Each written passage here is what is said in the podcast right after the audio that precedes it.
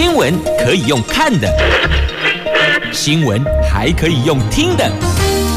亲切的早安问候，专业的新闻分享，欢迎加入美英主持的 News Online，说新闻给你听。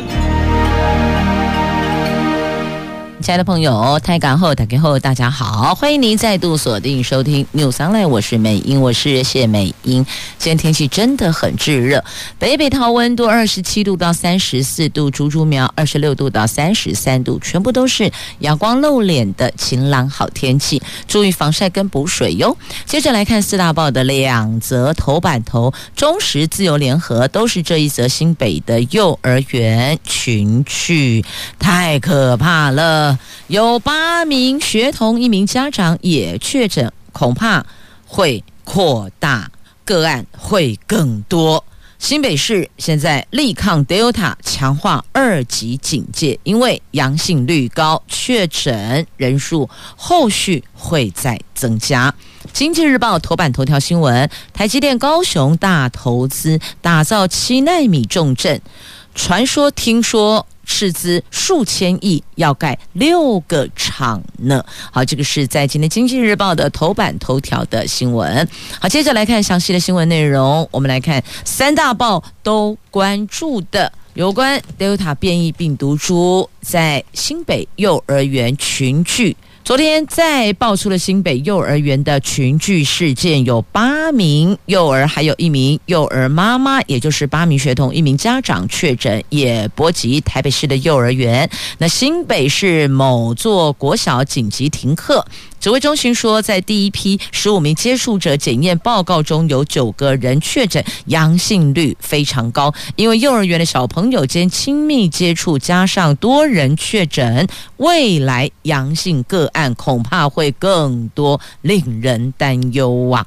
那新北市府深夜紧急会议后决定，要视同 Delta 病毒作战，即刻起提升为强化二级警戒呀。新北市府宣布，除了群聚的这一所幼儿园，还有板桥某妇幼，就这个地方哦，他们停课十四天。另外，有一所国小全校预防性停课三天。那其他有三所学校，共五个班级，以及一个。托育中心预防性停课，另外医院以及长照中心安养机构也禁止探视，医院陪病仅限一个人。那集会人数缩减为室内五十个人，室外一百个人，比中央宣布的二级警戒规定还要严格啊！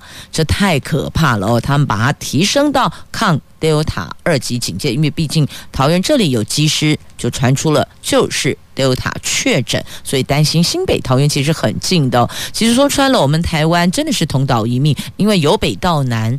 半天就到了，搭高铁更快哦，所以其实那个就是一个半日生活圈的概念，所以任何一个地方都不得松懈呢。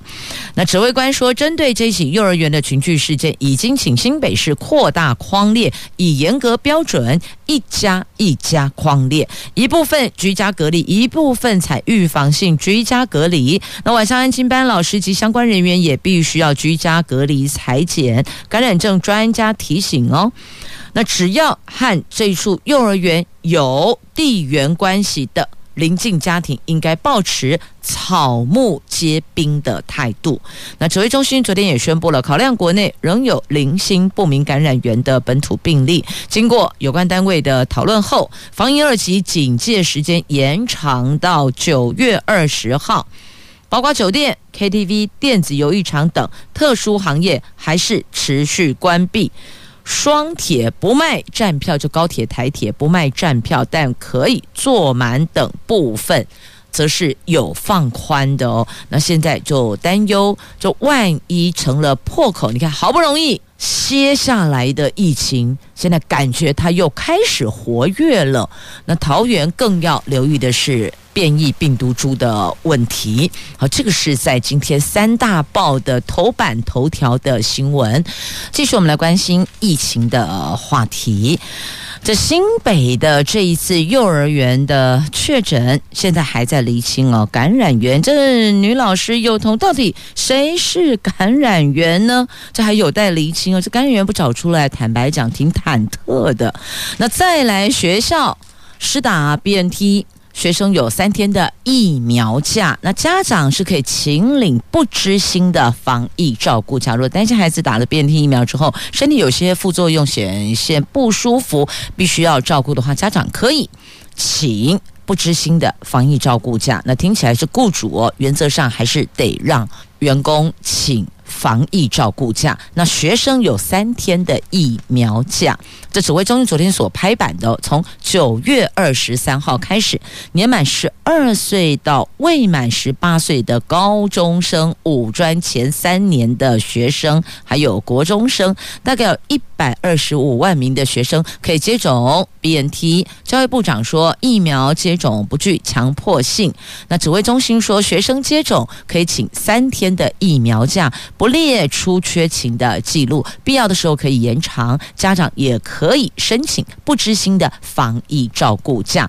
那明天九月八号晚上，第二批的 BNT 会到台湾，数量大概九十三万剂。另外，根据了解，BNT 是台积电、永龄还有慈济客制化标签的疫苗，第一批一百五十万剂将在九月二十二号送抵。九月底之前，我们的 BNT 可望到货有三百五十万剂呢。所以你看哦，这三百五十万剂，而我们现在十二岁到未满十八岁的高中生，以及五专前三年专一、专二、专三的学生，还有国中生哦，大概是一百二十五万名。那现在有三百五十万剂，等于每一个学生都可以施打。不过这个部分呢，不具有强迫性，还是得学生以及家长双边都同意才会接种哦。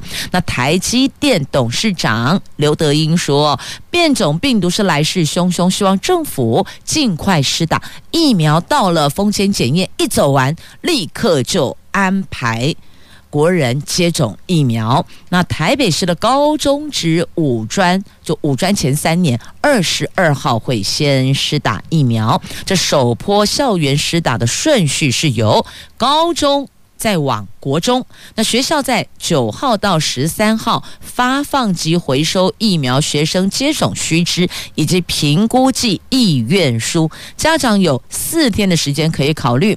是不是要让孩子接种疫苗？那学校在十四号到十六号为学生造册，九月二十三号开始施打。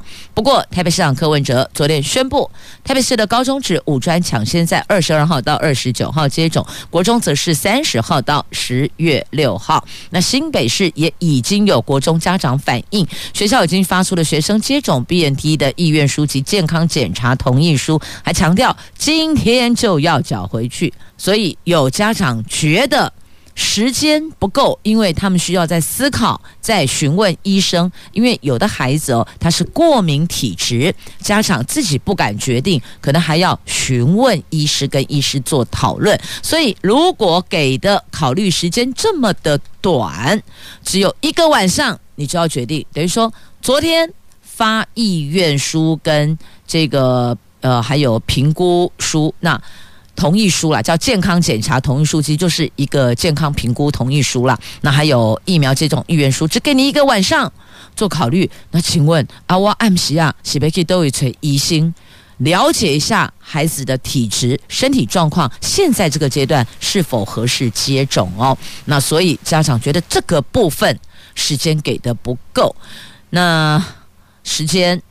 要哪里有时间去咨询医师呢？那教育部则回应，学校应该是要给家长有四天的考虑期。那可能有的学校它后续还有一些作业流程要完成，因此呢，就会希望学生的接种意愿书还有健康检查同意书可以赶快回来，他们要造册，还要走后续的流程哦。那但碰到疫情当前，大家是不是都稍微退一步？我们和缓一点来思考，那确实家长说的没有错。一个晚上我真的没有充裕的时间可以去咨询医师，这个我也很忐忑。我也希望孩子能够有足够的保护力，但是也担心、也担忧、也有顾虑啦。所以我们彼此双方都替对方的立场思考一下哦。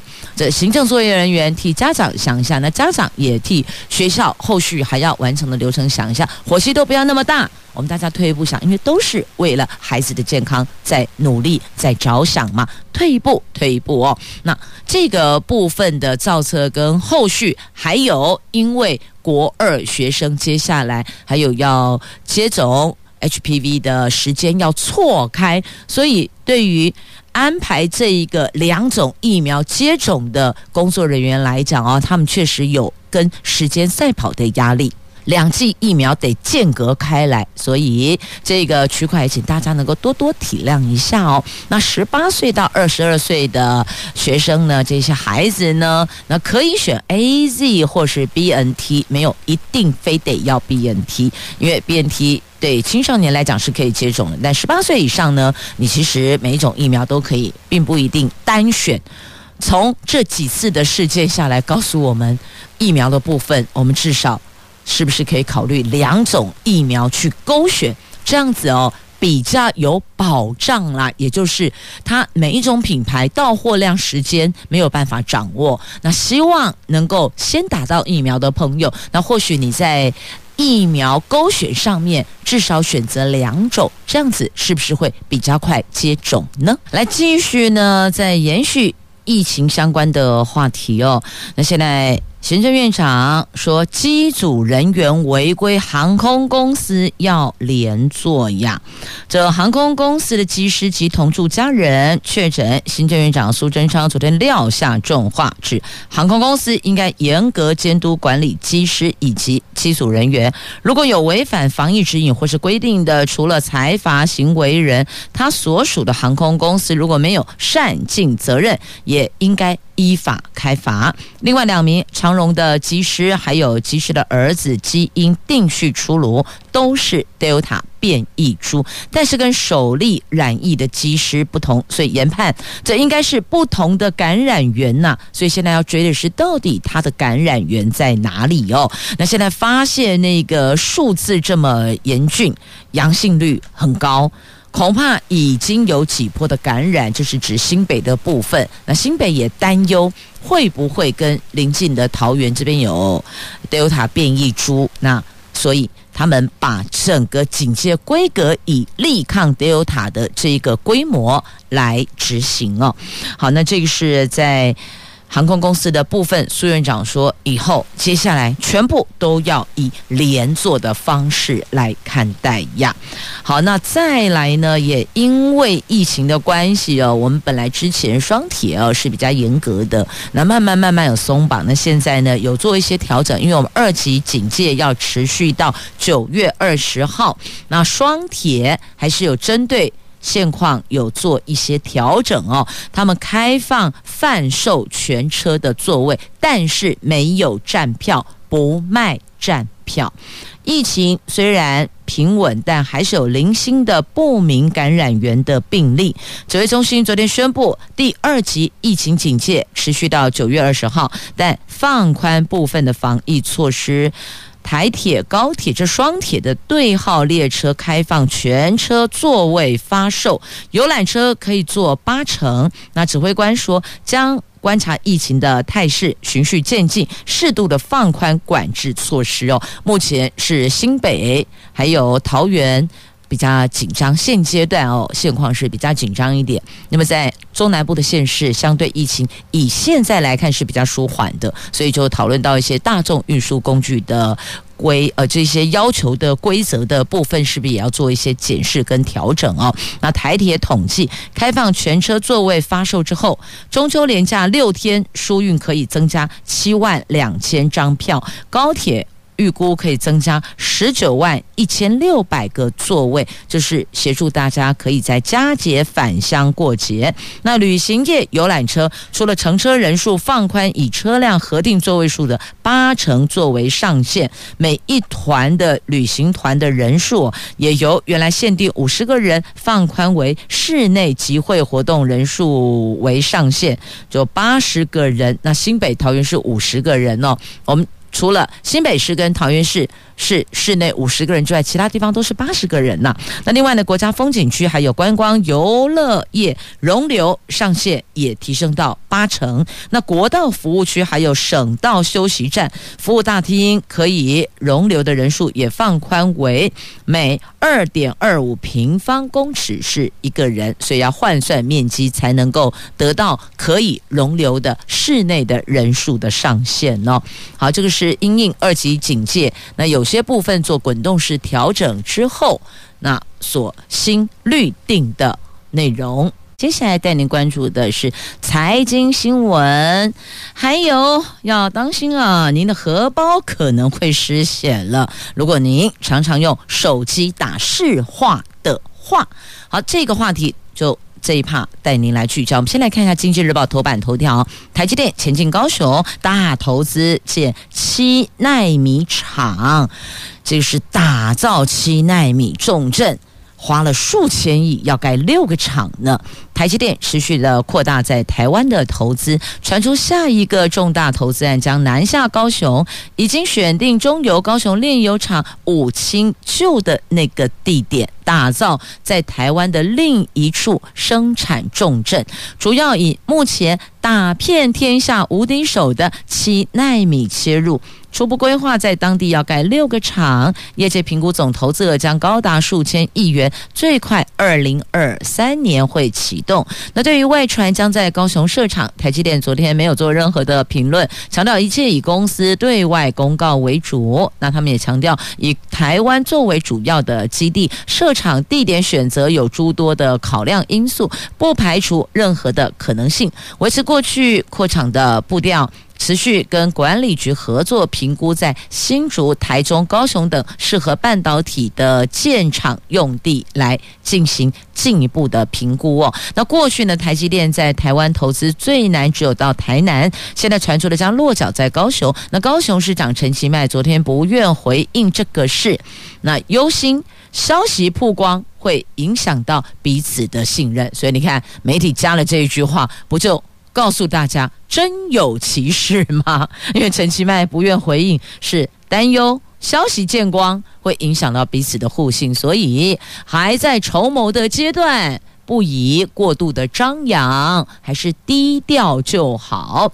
那主要负责招商的副市长罗达生说：“这个关系到厂商产业布局，所以市政府不宜谈论。如果有明确的进度，应该还是由台积电来宣布比较妥当啦。所以讲到这里就应该知道怎么回事了。是啊，应该就是有这回事了吧？好，接着来关注的这个是中时头版下方的新闻哦。如果您常常用手机打市话，要注意。”那个费用悄悄的调涨了，一分钟要六块钱加 Q 包呢。好，来看一下在今天中时头版下方的新闻，这一则新闻哦，它的标题是这么说的哦：除了中华电信之外，手机打市话每分钟要价六块钱。有人说取消了免费市话，不就形同是五 G 变相的涨价了吗？台湾五 G 开台周年。资费变贵喽！远传、台哥大跟台湾之星在三级警戒期间，悄悄地更动了五 G 的资费表，全面取消免费市话。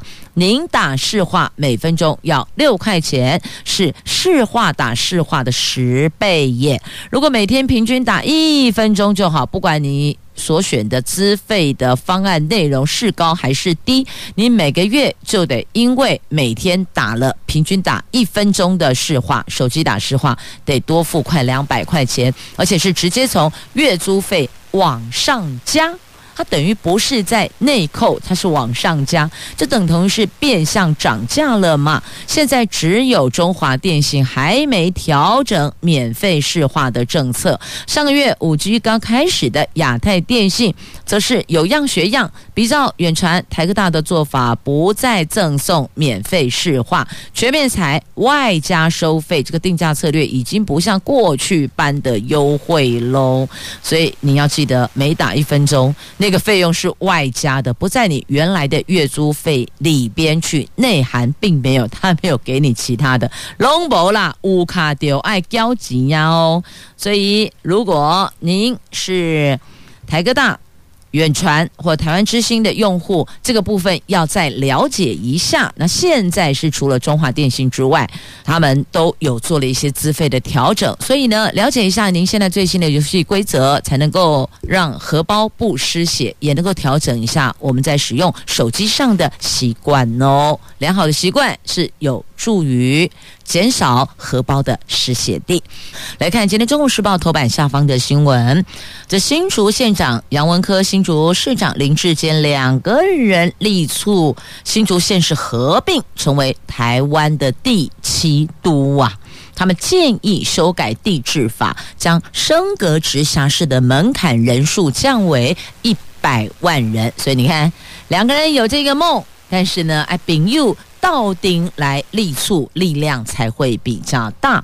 新竹市长林志坚最近抛出了新竹县市合并议题，那新竹县长杨文科说，他赞成。新竹县市合并升格为第七都的直辖市，原因是在当前财政收支划分法以及地方行政机关组织准则的规范下，新竹县民众遭受不公平待遇，建议内政部应该修改地制法，将直辖市升格门槛一百二十五万人以上降为一百万人。杨文科说，林志坚提出新竹县市合并的想法时，只讲到合并。没有提到升格为直辖市，这样的合并形式大于实质，对促进新竹县市的发展并没有太大的效益哦。那新竹地区高科技产业蓬勃发展，新竹县市都是台湾的缴税大户，对税收的贡献远高于台北市以外的县市，但新竹县市缴给中央税金都被拿来建设到其他六都地区，所以认为这样是很不公平的。其实你再问一下。大概除了台北市之外，只要有工业重镇的县市政府都会大声疾呼哦。这污染留给地方，可是呢，税往中央，然后分配下来的统筹分配税款又是台北市最高。那你会发现，为什么很多税金跑到台北市去呢？因为公司设在台北市，它的发票地址打的是台北市，那么。但是厂家哦，生产的这一个生产链，它是放在各县市的工业区里边，所以常常过去都会听闻哦，污染留给，譬如说我以桃园来讲，我举个例子哦，以桃园来讲哦，会说污染留给桃园，但是呢。钱却由台北市府给收走了，大概类似这样的一个话语哦。过去曾经有一段时间，在讲到统筹分配税款的时候是比较大声疾呼的，所以了解杨文科说的是什么。好，那就要看接下来中央怎么定定了，是否真的要。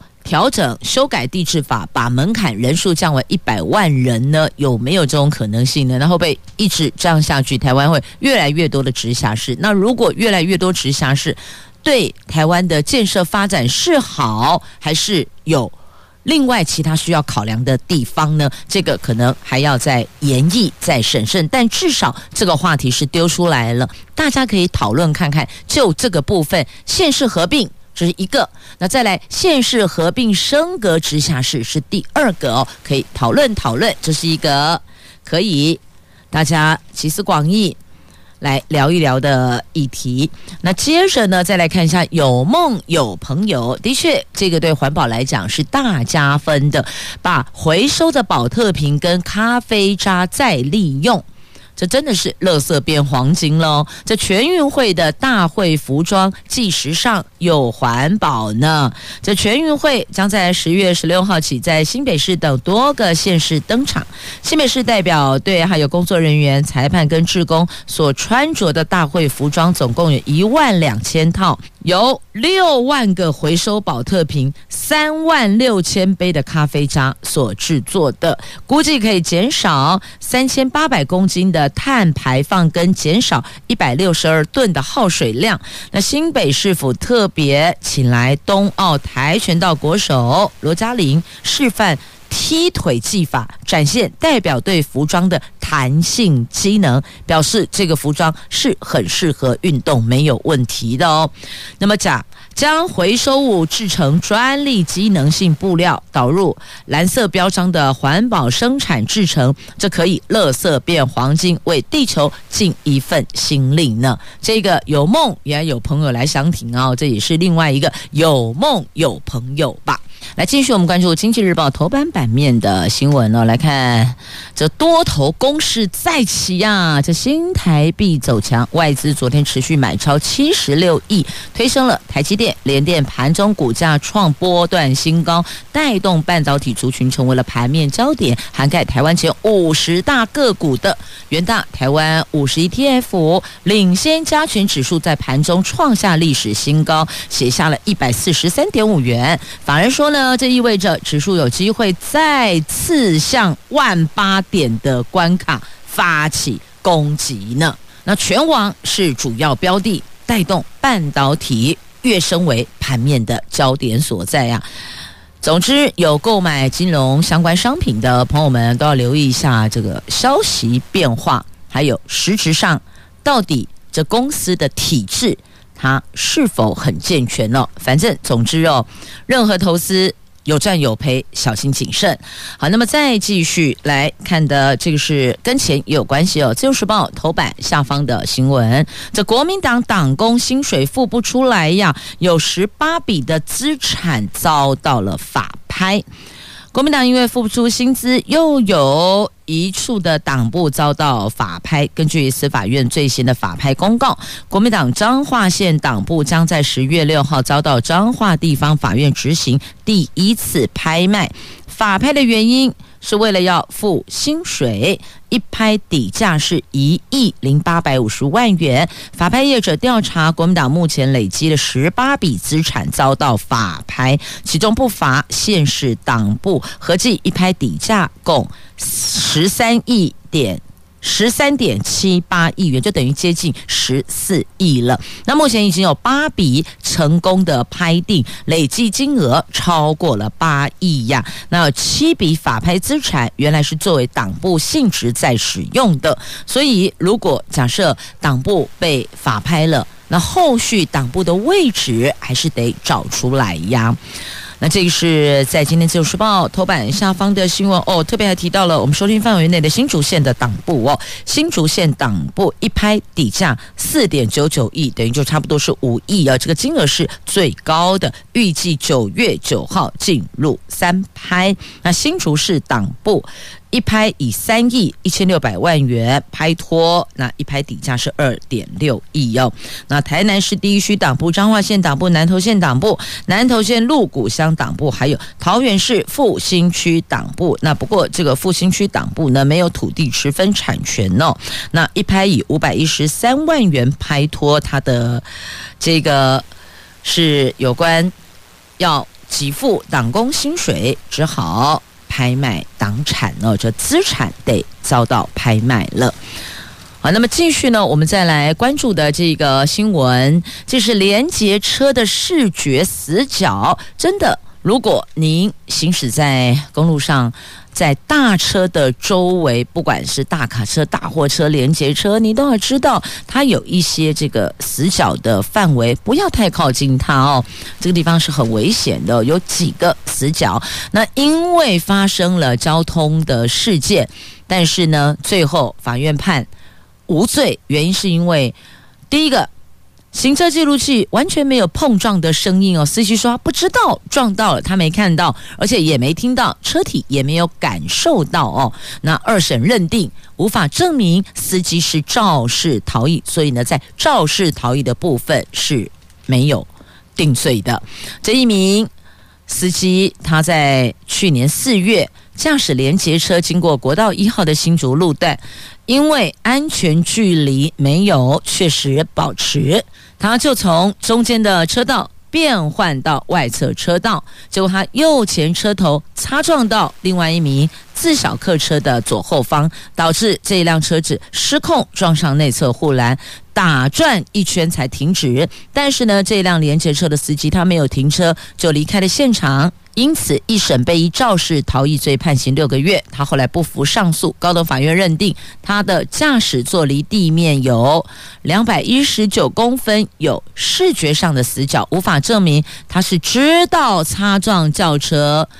还离开现场，就所谓的肇事逃逸了，所以昨天逆转改判无罪哦。因为这个庭上也有审理大车的行车记录器哦，发现没有任何的声响，也没有明显的这个碰撞的感觉，所以他离开现场并不是肇事逃逸，但是相关的赔偿还是得要去负责的哦，只是肇事逃逸这个部分没有的。那大型车它的视野盲区很多。建议大家，强烈建议保持距离才是上上之策啊！好，这个是逆转判无罪，但另外一个这个恐怕不用转了，这听来听去都觉得很瞎哦。你能想象吗？这个在军舰上，舰长跟女士官半夜十二点到三点，两个人独处在屋子里边说在修电脑，有人说会不会太过牵强啦？好，这个是海军。爆发了舰长违反两性淫规的风纪案。那海军永顺军舰舰长一名红姓中校，他月前在深夜半夜十二点的时候，找女性士官进入舰长室里边，两个人独处了三个小时，而且事后。这个永顺舰上的监视器画面全部遭到消磁删除，那就被官兵检举，他们两个有不当关系哦。那因为舰长曾经是海军司令刘志斌上将办公室秘书，所以舰队官兵认为这海军调查似乎有所顾忌，所以都没有看到调查报告，也没有公布惩处或是调职。那但是呢，这个猎雷舰变成爱之船的传言，已经在海军传的是沸沸扬扬了。那所以呢，刘志斌上将知道后非常的生气，指示全案务必要彻查清楚，以正视听啊。好，那据了解呢，遭消磁删除的监视画面，他们解释说是误删啦，不小心误删，你能相信吗？然后这么巧哦，就误删那一趴就误删那个相关的画面，所以你不觉得这很怪吗？这是什么时代了哦？不要把所有的这个同僚、我们同事。当成什么都看不懂，大概心里有数了，只是要不要说而已哦。所以，身为长官，有时候自己的言行举止也得要琢磨琢磨，拿捏拿捏。大家都在看呢。来，继续来关注在今天中时 A two 焦点新闻，洪都拉斯的反对党说，他们若胜选就要跟中国建交，所以目前外交部密切关注动向。我国的中美洲友邦洪都拉斯十一月二十八号将举行总统选举，左翼反对党叫做自由重建党，他们再度推派前总统齐拉雅的妻子卡斯楚参选。卡斯楚在产述政见的时候说，如果他胜选，他们将重新调整国家债务，并且要和中国建交。那据此，外交部说已经事先掌握相关的资讯，同时密切注意中。所以你看，他们要调整国家债务，所以要挑。中国交朋友要和我们离开呀，那所以呢，我们要关注洪都拉斯反对党，应该讲洪都拉斯十一月二十八号的总统选举，到底是谁获谁胜选，谁会影响到接下来我们跟友邦的互动？那继续再来关注的是在《旧时报》A 三焦点新闻版面的头条啊，九月十号到十二号。开放第八轮接种 AZ 的国人进行预约哟。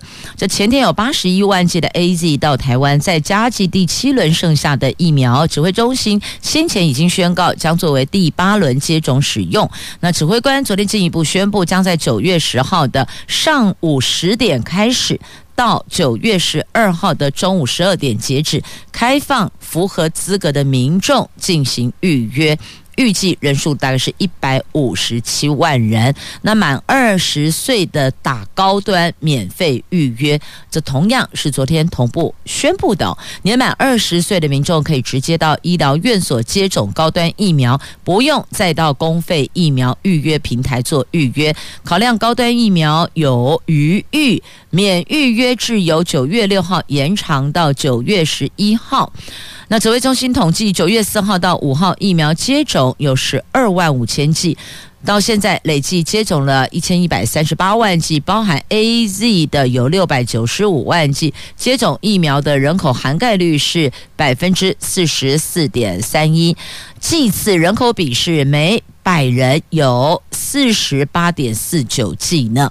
那再来，另外一方面，没有通过食药署的紧急使用授权审查的联雅生技，他们在八月初针对了五十位已经完成两剂实打的受试者接种第三剂，发现对新冠病毒原始的病毒株中和抗体平均效价达到四零一八。比六月底所揭露的接种两剂后十四天的综合抗体的平均效价高出了三十七倍，血清阳转率也达到。百分之一百。那另外对 Delta 变异株的中和抗体平均效价也达到了二三五八。那联亚董事长说，数据好到连自己都吓了一跳，所以在这个星期会提送新数据到食药署再申请紧急使用授权，要再审。那这个礼拜会再送。好，再继续来看的是哦，因为疫情，大学采实体授课必须要符合六项条件，而且学校不能够说以学生不配合裁剪就拒绝入学哦，不可以。国内大学从九月十三号开始会陆续开学，教育部九月二号已经把大学开学后的防疫指引送交指挥中心进行审核。那这一份指引昨天出炉了，教育部的高教司说，根据这个指引，大学必须要落实点名，还有。教室内维持八十个人以下，总共有六大条件都得符合，才能够进行实体课程。否则就是以线上教学为主，而且学校不得以学生不配合裁剪就不准他们入学，是不可以的。而且室内的八十个人以下呢，可以隔一点五米的距离。那线上教学减少标准化测验，毕竟哦，线上跟实体还是有落差的，所以在这个部分，只要能够符合教育部指引的六大条件，那么是可以。进行实体教学的。好，那么再进入大学校园来看，国立中央大学、中央大学改良卫星挑战两年升太空啊！这中央大学团队研发立方卫星飞鼠号，今年一月在美国成功的发射运作，昨天。学校和唐市政府宣布合作，要延伸改良飞鼠号的技术，计划二零二三年让观测电离层的仪器可以登陆在月球表面，可以进一步的挑战深太空的任务啊！那桃园市长郑文灿说呢，希望结合学界集结专长，让桃园成为航空太空城。至于具体的做法，目前先当学界跟产业界的桥梁，而且协助。培育学术人才，那希望有课程配合引导，那么对科学教育跟产业技术都能够有深层激励的作用呢。同时也谢谢朋友们收听今天的节目，祝福你有愉快而美好的一天。我是美英，我是谢美英，明天空中再会了，拜拜。